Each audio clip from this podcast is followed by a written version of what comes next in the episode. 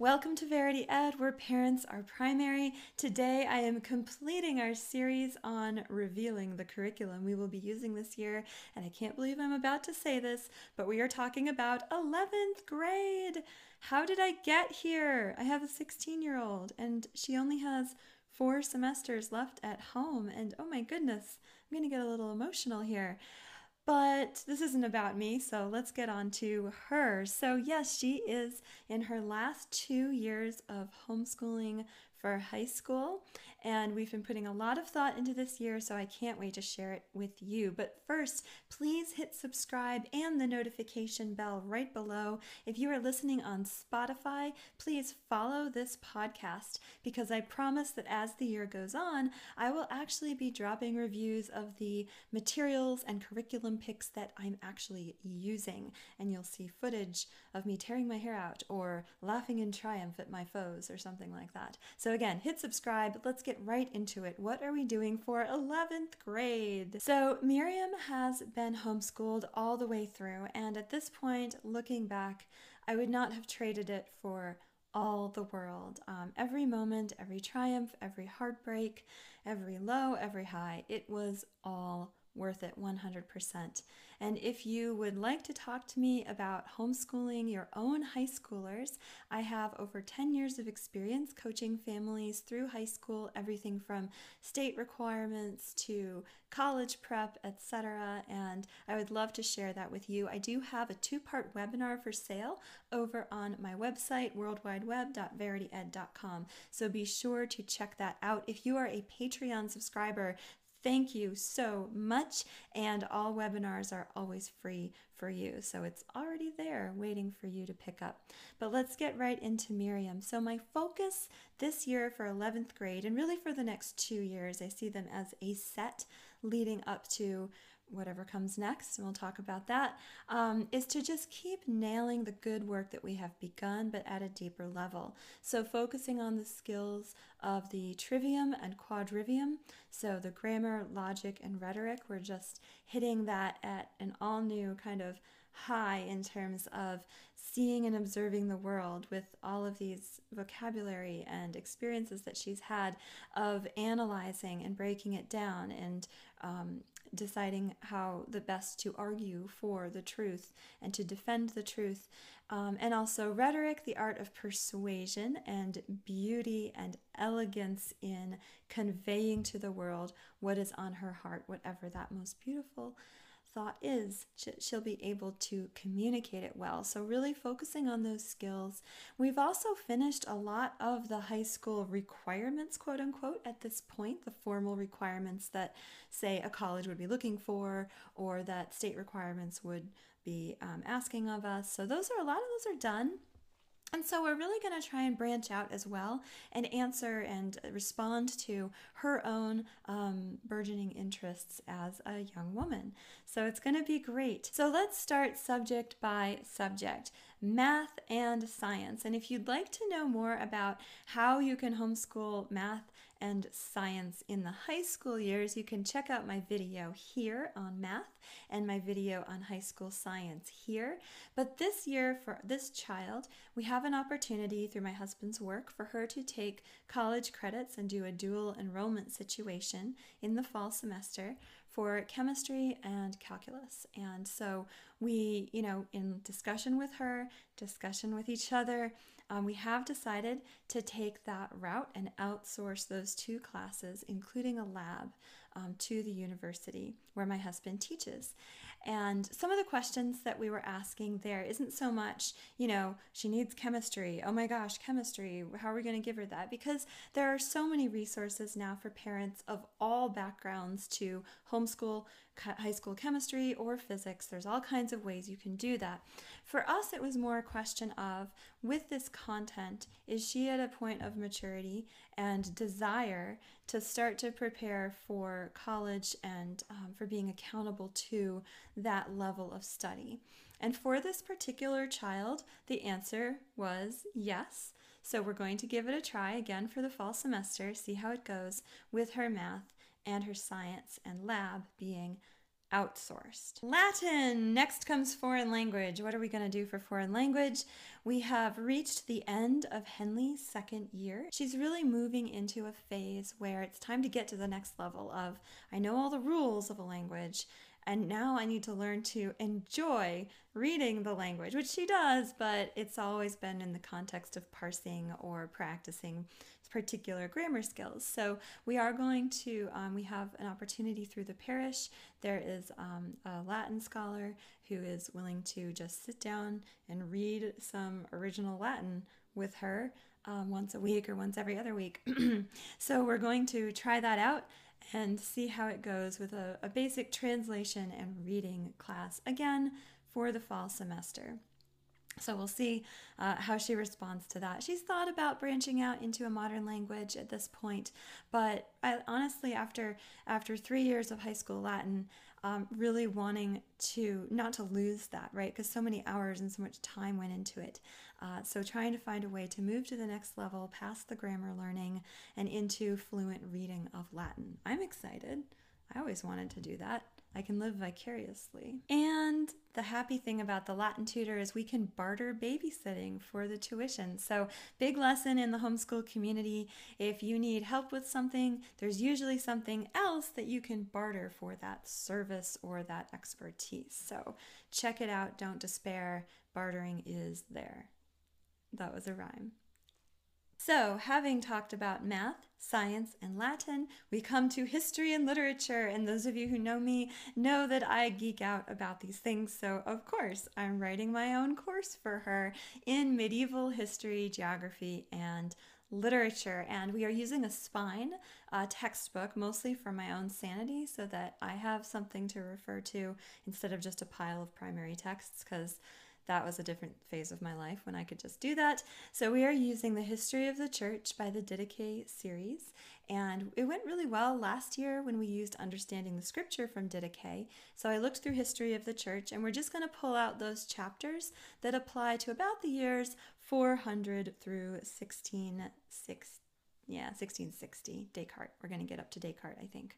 Um, and then we're going to intersperse that with sort of the classic high school medieval literature and 20th century literature um, pieces. We're going to read Beowulf, we're going to read Ballad of the White Horse, Murder in the Cathedral, um, Kristin Lavransdatter, Stages on the Road, all of those Sigrid Undsets, and Hilaire Belloc's characters of the Reformation. Whenever I say Hilaire Belloc, I want to say Hilarious Belloc but it's just Hilaire Belloc. And um, for those of you who don't know much about the English Reformation or the um, the Catholic perspective on that time, for adults too, that is a wonderful book to pick up and just get character sketches from Hilaire Belloc um, on particularly the English Reformation. But he does go up into um, the effects it had on the continent with Descartes and Pascal uh, later on down the road.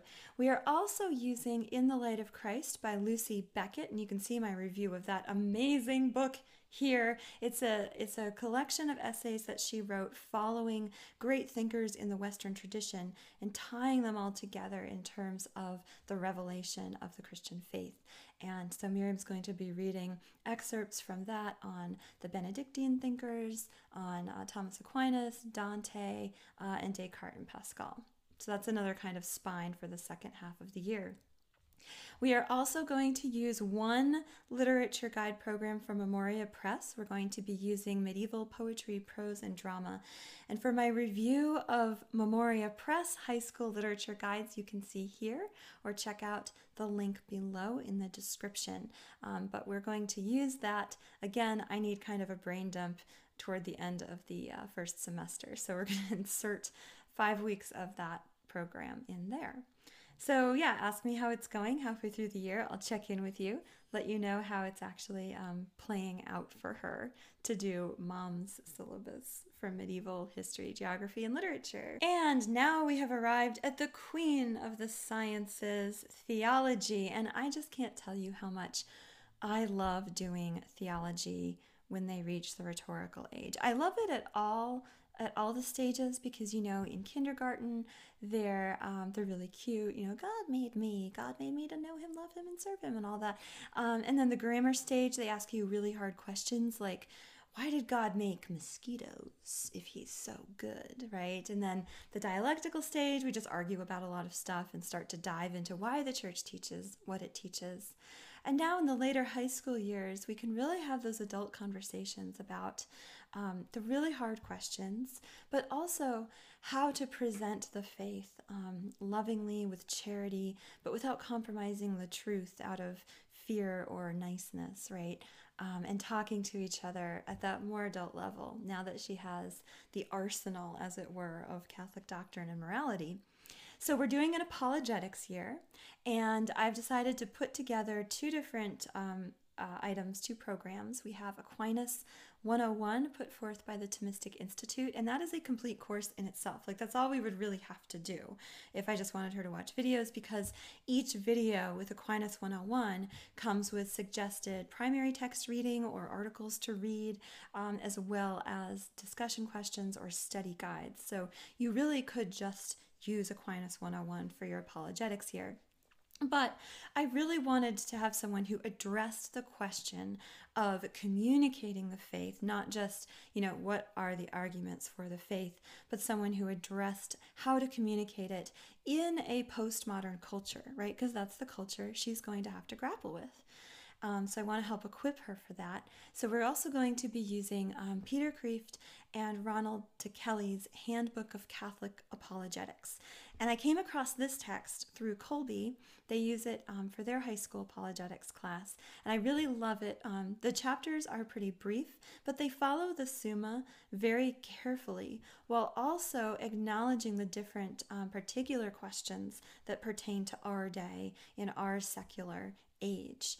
Um, and then they also have discussion questions listed at the end of each chapter. So, again, as a busy mom, I can take the book, I can read the discussion questions, and we can just have a conversation for however long the toddler allows us to have a conversation, which hopefully will be long and deep but you never know. For more on how we do theology in the high school, you can see that video, which I've mentioned before. Um, and now I'd like to talk a little bit about the career and tech education aspect of how we approach high school. I have a whole video on it if you would like to go more in depth. It is here, and I will link that also for podcast listeners below if you're on Spotify. Um, so, this particular child is really into computer coding and really interested in things like video editing for Verity Ed. So, we'll continue to allow her to develop those skills on her own time. Um, we're also giving her an opportunity for a part time job this semester so we can start to work on those time management skills of a heavy academic load while also working to support your education and save for whatever comes after high school. And um, so allowing her to do that and kind of branch out a little bit from the home base uh, as she grows towards um, independence, which is coming so soon. Um, she'll also be preparing um, to drive. She has her learner's permit, and so she'll be in driver's ed, which I also consider just a life skill, career skill kind of project. So that's what we're doing with her this year. Um, and also starting to design maybe a college visit trip up and down the East Coast a little bit so that she can start to um, experience classes at schools she's interested in applying to uh, senior year next year. And everyone wants to know SAT or ACT. Well, I have a video about that too. There it is, and it's linked below. But this child will be studying for the CLT, the Classic Learning test, which is an alternative, a growingly popular alternative to the SAT and ACT. And you can see my interview with the vice president of the CLT right here, again linked below. So she will be doing that test for the first time in November this fall and will continue to study for it and take it until she gets a score that she's satisfied with. So then we come to the fun stuff. What are we going to do to lighten up things a little bit? Well, we're going to continue with violin and viola lessons. Um, she'll continue to work with a group of strings players on some chamber music. Uh, we have a little intensive coming up with um, her her violin teacher at the end of this month, so that's really fun and exciting. And also, uh, one Friday a month, we will be up at our homeschool co-op, the Adoro Te Co-op, and doing some writing seminars with them and other activities. Uh, hopefully, we'll be involved in the fall drama production and the spring musical production, uh, which are kind of intensive theater experiences for the high schoolers. And if you'd like to know more about this particular co op, which is sort of a miracle, it's been around for over 15 years now. And that longevity is something that many people seek and never find in a co op just because of the nature of homeschoolers, right? We've all got a little bit of reb in us and it's hard to hard to stick together through the years and people come and people go and all that. But if you'd like to dig a little more deeply into a long lived co op, I have an interview with um, the, the lead of the co-op who actually just stepped back. Her youngest graduated high school and so it's in a little transition this year. Um, but she stepped back but i got to talk to her last winter and it was amazing. So please check out that interview with Dee Mahalik um, who's been a part of this long-lived and deeply catholic and deeply rooted um, co-op here in my state of connecticut so there you have it that is our plan whew, the best laid plan for 11th grade. And it's going to be a big year. Uh, we are outsourcing a little bit more, so I'm stepping back in a way from her education in terms of planning and instruction. But I think it's really important for me as a mom of an older uh, teenager now um, to realize that although we're delegating out certain aspe- aspects of her education, that we're not in any way abdicating our parental responsibility to her because in a way this is a very crucial moment. It's not so much like we're phasing out of parenting her but it's just a new um, a new phase of parenting her, right? So we're looking at a time in life when a lot of young people are under a lot of pressures. Look, they're growing up in a hostile culture. Let's be real. It's not very supportive of the values that we've raised her to uphold. They're growing up with um, more pressures on padding their college applications and like you have to do all these activities and lead all these clubs so that you look really good and you get those scholarships and high test scores and all that. So I really see our role here as parents um, to draw her into how we as adults handle living in this very secular, hostile world and creating spaces in our lives for contemplation, for being quiet, for reading, for being away from screens, for spending time with the people we love most.